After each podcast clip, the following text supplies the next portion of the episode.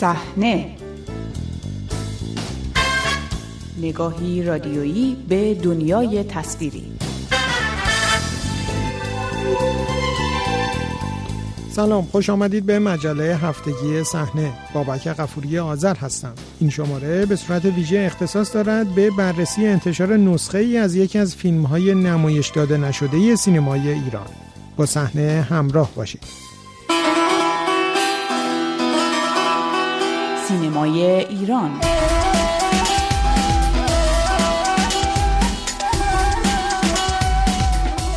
در روزهای اخیر نسخه ای از فیلمی ایرانی به نام دام نامرئی محصول سال 1357 از سوی کیهان لندن در فضای مجازی منتشر شده است. درباره این فیلم که به تهیه کنندگی سازمان رادیو و تلویزیون ملی ایران و به سفارش بخش ضد جاسوسی سازمان اطلاعات و امنیت کشور معروف به ساواک ساخته شده تا کنون در اسناد و منابع مختلف صحبت چندانی نشده بود و همین باعث جلب نگاه ها به این اثر شده است. این فیلم به کارگردانی فریبرز صالح درباره ماجرای دستگیری تیمسار احمد مقربی از افسران بلندپایه ارتش شاهنشاهی در سالهای پایانی حکومت پیشین ایران ساخته شده است. آقای مقربی به جاسوسی برای حکومت شوروی متهم و اعدام شد. فیلم دام نامری روایتی است از چگونگی شناسایی و دستگیری تیمسار مقربی پس جناب سرلشکر احمد مقربی جانشین رئیس اداره پنجم ستاد بزرگ ارتشداران از عوامل شوروی هاست و با اونا ارتباط پنهانی داره باعث تاسف قرد تاسف؟ شرماوره می‌خوام کاملا تحت نظر باشه. فورا یک پایگاه در مقابل منزلش ایجاد کنید. رفت آمدش رو از خونه به محل کار و بالعکس تحت نظر بگیرید. دستور بدید در مواقع ضروری عکس از اون بگیرن. در ضمن رفت آمد کابانوف و کیتکین با هر اتومبیلی که از سفارت خارج میشن دقیقا کنترل و ساعت ورود و خروج اونها سازندگان فیلم دام نامرئی به دلایل مختلفی در تمام سالهای گذشته از اظهار نظر درباره این فیلم خودداری کرده بودند. آقای صالح بعد از انقلاب یکی از نخستین فیلم های الگویی مورد نظر حکومت تازه یعنی فیلم سفیر را با داستانی مرتبط با حادثه آشورا در اوایل دهه 60 ساخت.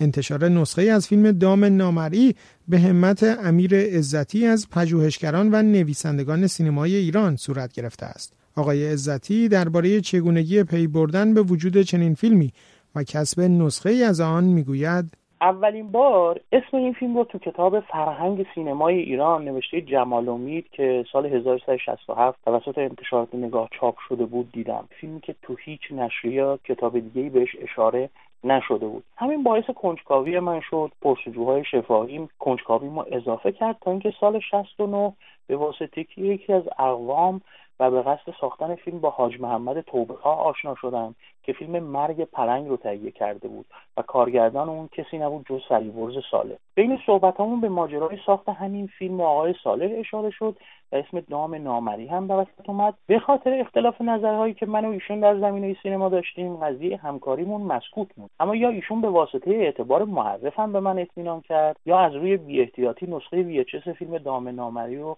که روی دو تا نوار 120 دقیقه‌ای VHS ضبط شده بود و اختیار من قرار داد. حتم دارم چون در اوایل انقلاب روز و افراد دادستانی بوده به این فیلم دسترسی داشته چون دام نامری برای همکاران وی در اون مقطع حکم مواد آموزشی رو داد. بعدها تونستم با خود آقای فریبرز صالح ارتباط برقرار کنم و ایشون رو راضی به مصاحبه درباره دام نامری بکنم منوط به این شرط که تا زمانی که در قید حیات هستند از انتشار مطلب و فیلم خودداری کنم ایشون اول بهمن 94 فوت کرد و همون روز بنا به قولی که به ایشون داده بودم اولین و آخرین مطلب رو درباره فیلم دامنامری نوشتم و منتشر کردم. متاسفانه اون لحظه به نسخه ای از فیلم دسترسی نداشتم و مطلب خودم رو بر اساس حافظه تنظیم کردم. ولی انتشار مطلب تو کیهان لندن و بازنشر اون در وبسایت های دیگه باعث شد یکی از دوستانی که نسخه ای از فیلم رو به او هم داده بودم از ایران تماس بگیره و نسخه ای از اون به دستم برسون فیلمی که به اعتقاد من بهترین فیلم فریبرز ساله و مهمترین فیلم در گونه جاسوسی در سینمای ایران. چون از قهرمان پردازی و حادثه پردازی معمول فیلم های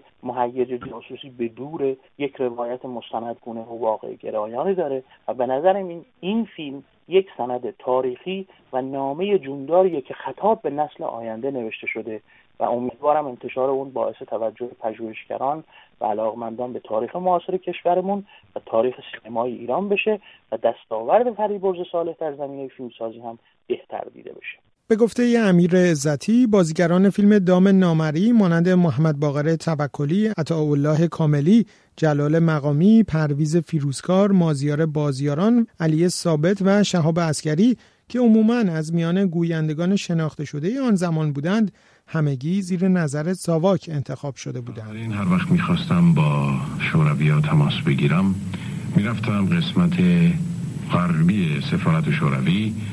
و به جای فشار دادن دکمه سر پیچکوشی اون دکمه زیر دسته کیف و فشار می‌دادم فیلم دام نامرئی از نخستین آثار تولید شده تاریخ سینمای ایران از سوی نهادهای امنیتی محسوب می شود.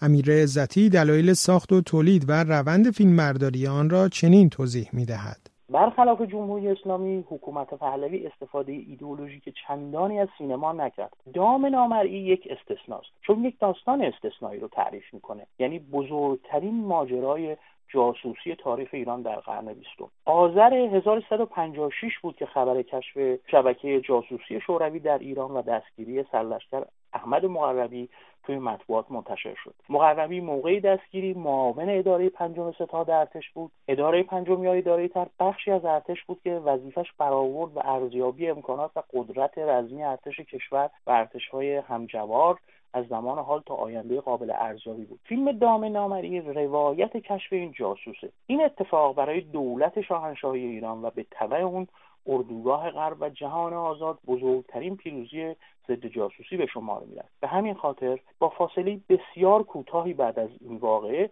فیلم سینمایی دام نامرئی برای پررنگتر نشون دادن این پیروزی توسط سازمان اطلاعات امنیت کشور تولید شد. برای تصویر کردن مراحل این پیروزی هم فریبرز صالح رو انتخاب کردند که از چهره های شناخته شده دوبله در دهه 1940 بود. ایشون در سال 1951 بعد از دو سال تحصیل در انستیتوی فیلم لندن به ایران برگشته بودند و قسمت هایی از اولین سریال پلیسی جنایی ایران به اسم چنگک رو برای تلویزیون ملی ایران کارگردانی کرده سازمان اطلاعات امنیت کشور تاکید بر مستند بودن فیلم داشت به همین خاطر فریبرز صالح تمامی صحنه های فیلم رو در مکانهای واقعی فیلم برداری کرد. درباره سرنوشت نمایش فیلم دام نامری اطلاعات چندانی در دسترس نیست. مشخص نیست که آیا سفارش دهندگان ساخت آن اصلا قصدی برای نمایش آن داشتند یا نه. امیر عزتی.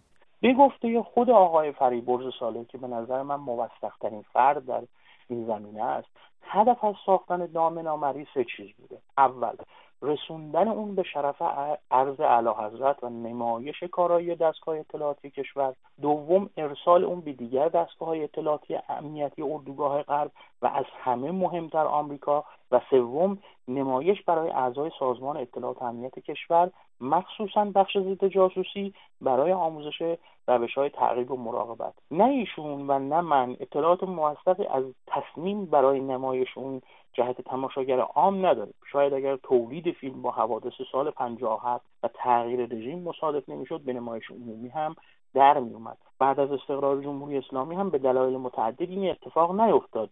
از جمله اینکه تبلیغ برای رژیم قبلی و سازمان اطلاعاتی اون بود. پس از انقلاب سال 57 با شکلگیری ساختاری تازه در امور سینمایی ایران حضور نهادهای امنیتی و نظامی در ساخت فیلمهای سینمایی به شدت افزایش پیدا کرد و حتی گروهی از کارمندان این نهادها وارد کار فیلمسازی شدند.